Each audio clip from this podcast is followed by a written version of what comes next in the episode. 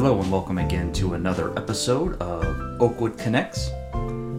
Today, we're going to continue in the parable of the wheat and tares and maybe answer one of those questions that have plagued humanity literally since the beginning of time.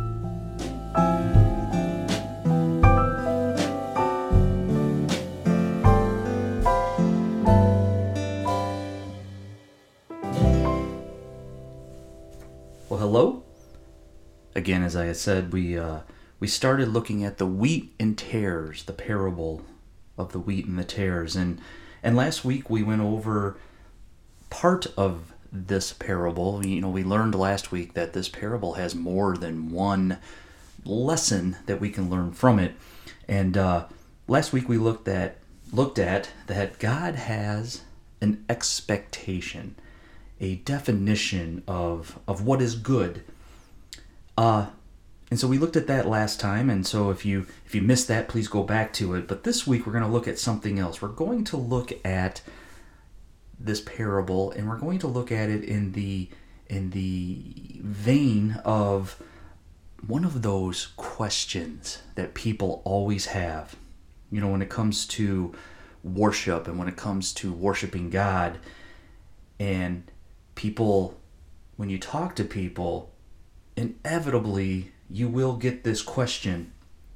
And the question is this If God is so powerful, if God is so loving, and if God is indeed in control, then why is there so much suffering in the world? I'm sure you've heard that question. Maybe you even asked that question to yourself. Why is there so much suffering in the world? In the world. And you know, on the surface this does this is a legitimate question. It really is.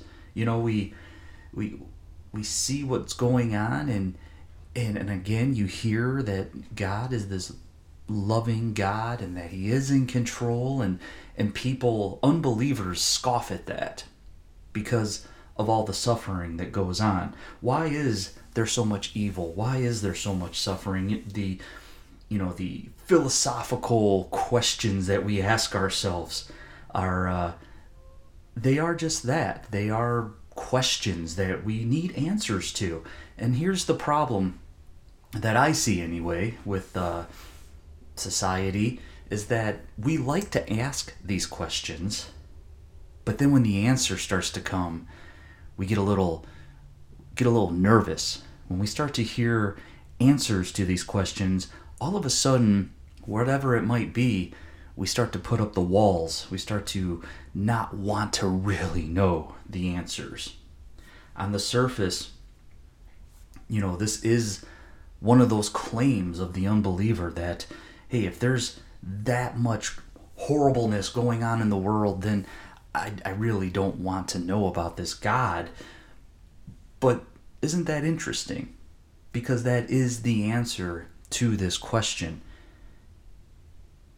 In this question, in the defense of this question, the irony is this one of the claims of the unbeliever when it comes to the believer is they believe what they believe because they don't know any better.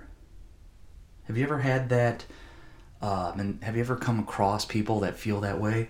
That, uh, you know, the only reason you believe is because you're brainwashed. And you believe because you don't know any better. You haven't been enlightened enough to leave that archaic way of forced goodness. And I know because, again, as an atheist, I claimed this. I would attack Christians with this argument that if you only knew better, you wouldn't you wouldn't worship that that God. There's no need for it really. But here's what's interesting with this question, why is there so much suffering? Why is there so much evil if God is good? They are at the same time asking to be brainwashed they are asking to live like robots. You see, if God is so good, then nothing bad should ever happen, and we should just follow this God. They're they're they're they're wanting the thing that they claim about Christianity. They want to be brainwashed. They want to be they don't want to know any better. Isn't that interesting? You know, this argument is not a new argument. It has been even before the beginning of time. In Revelation, we see it. In Revelation 12, verse 7, it says, And war broke out in heaven. Michael and his angels fought with the dragon, and the dragon and his angels fought. Now we know that the dragon is Satan. A couple verses down, we just get that definition. Michael, he is who is like he who is like God. That's Jesus. There's this there's this war in heaven, and I when I go to these verses, when I go to this verse, I always want that word war. You know, I I'm an, an old sci-fi guy. I want that to be like you know lasers and and uh, lightsabers and stuff like that. Unfortunately, though, that word is polemos in the Greek, which means debate. So there's this idea that broke out in heaven, and according to these, according to this verse, or these verses, the war, this debate, was between Christ and Satan, and so Satan brings up this different idea of what heaven should be like. The scriptures tell us that iniquity was found in Satan that iniquity, for whatever reason, Satan decided that he would look into what the opposite of God was. Don't know the answer to that. Don't know why he decided to do this. We have some clues, and that is a deeper study. But ultimately, he decided to check out the opposite of what God is. And what is God? Well, 1 John chapter 4 verse 8 tells us God is love. You know, just like the Ten Commandments, they show us who God is. We get a glimpse of who God is through His Ten Commandments, through His law. So, just like that, we also get a glimpse of Satan's debate. We also get a glimpse of what was Satan's argument ultimately. Again, we don't know all of it, but we do get a glimpse. In Genesis chapter 2, we see that ultimately in the fall of man, between in the fall of Adam and Eve, we see his argument. We see that he says, God is trying to keep something from you. If you were just like me, you could decide for yourself what is good and what is evil. And then later on, in the book of Job, we see the second part of Satan's argument. We see that in Job, Satan claims that that Job has an advantage from God. If God was if if God took his protective hand off of Job, he would see that Job would curse him to his face. So ultimately what he's saying is once again, Job just doesn't know any better if you weren't brainwashing him, if he didn't, if he didn't, if he had to face challenges, he would not worship you.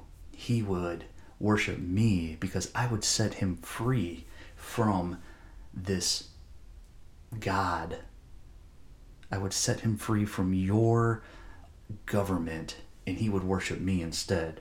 So Satan's argument is indeed that same question that we all have had, that everybody has had. If there is so, if this God is so loving, then why is there so much evil? You see, Satan knew that if that question could fester, that we would ultimately say, you know, I'm going to choose what is good. I'm going to choose what is evil. Because if this loving God can allow all of this to happen, then I I will make up the rules, so to speak. So the question still remains, though. Satan plants this seed in heaven that there is a different government that we can live by. God says He's the definition of good, He's the definition of love, He is all that is good And then Satan plants this seed of maybe he's not. Maybe he isn't. So now we see the dilemma because God's on trial ultimately. You know, Satan is the accuser. God's on trial. How can he show that he is exactly who he says he is? Most people will say, well, why didn't he just get rid of Satan right away? Well, because had he done that, had he zapped him out, Satan's argument would be right. They worship you because they don't know any better, and they worship you because if they don't, you'll zap them out.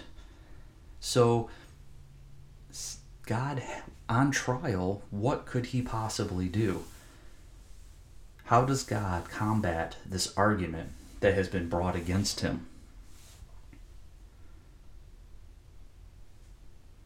The argument that Christians worship out of fear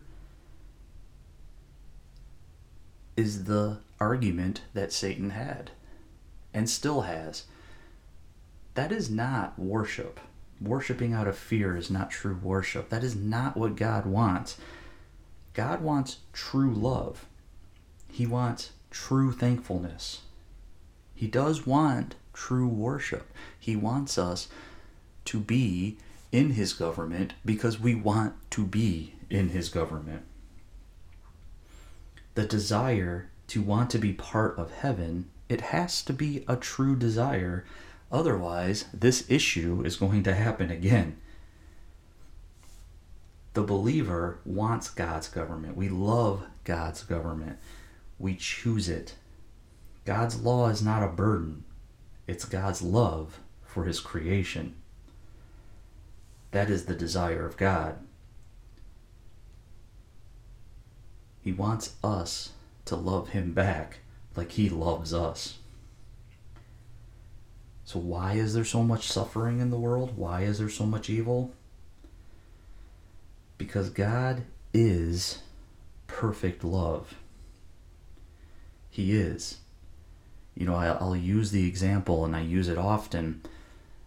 If you want somebody to, love you and you go up to your significant other but you have a gun in your hand and you're holding it to their head and you ask them do you love me and they say yes is that real love or is that fear that's fear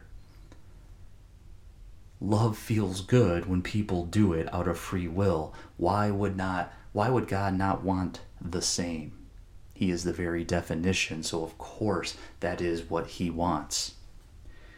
As humans, we're kind of foolish. We think somehow we came up with this idea of love.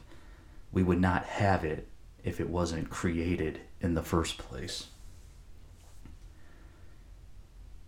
So, because God is perfect love, then that means there's an opposite.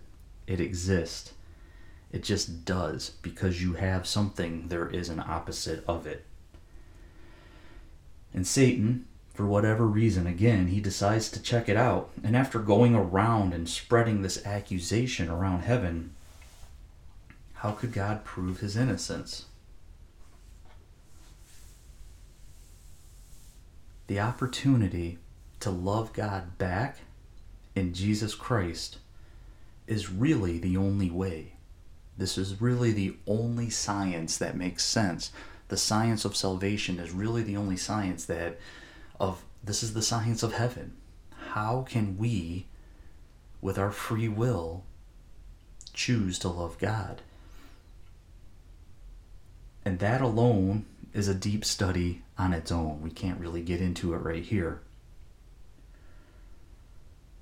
But my point of bringing all of this up is we need to put the blame where it belongs. Satan explored the opposite of what God is.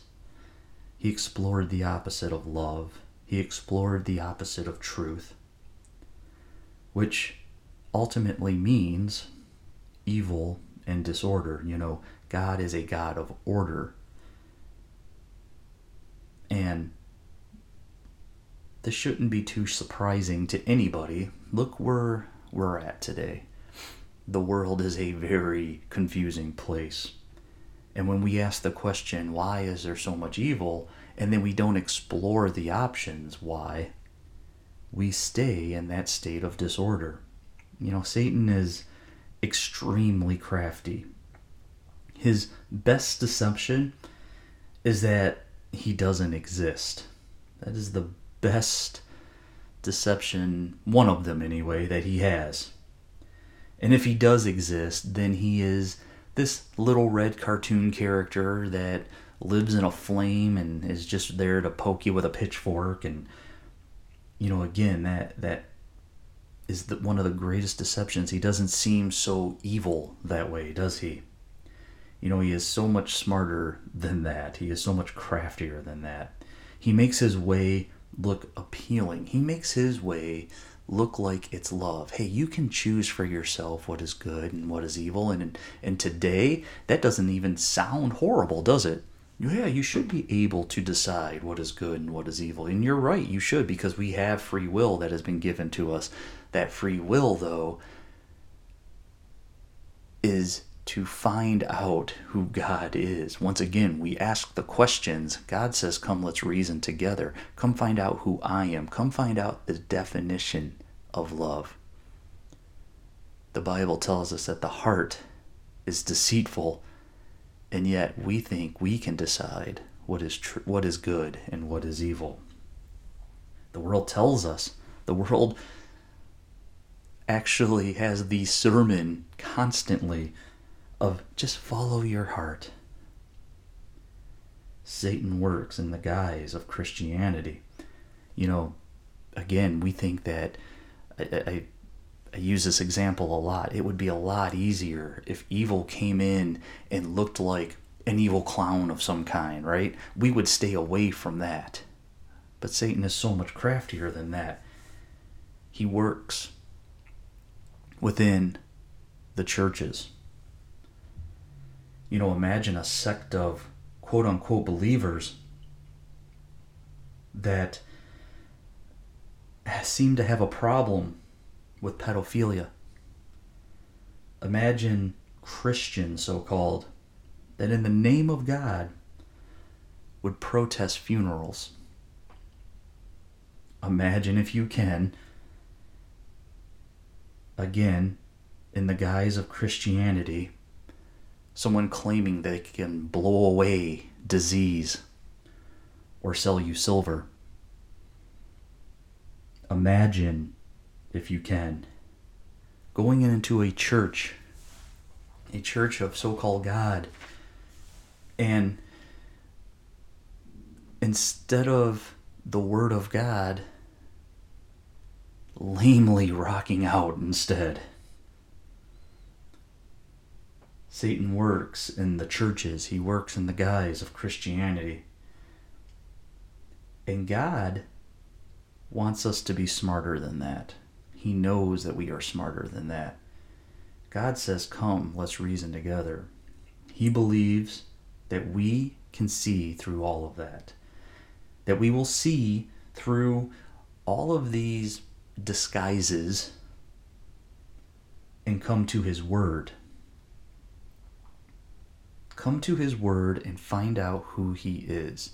You have free will. If you have the question of why is there evil, then study where it comes from. And if you believe that it is your human right to be a part of a loving government, why do you feel that way? It has been planted in you, it has been designed that way. Come reason with God. Look to His Word. Do not ask other people. Come to God's Word. See what He has to say. I say this a lot, and if I repeat myself in the podcast, I apologize. But this book, everybody has an opinion on. Most haven't read it. We wouldn't do that with any other book. Any other book that somebody tried to give you a book report on, that they didn't read, you wouldn't listen to that.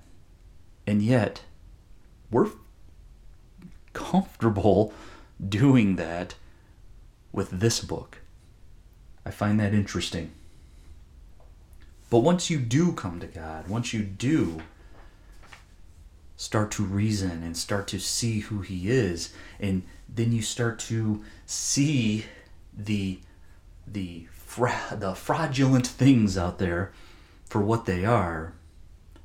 Well, then what are you supposed to do with that? What are you supposed to do with all of that facade? You see, when you come to the Word of God and you see that, yes, there is evil, and you see that how it is playing out in, in this world, you want to do something about it.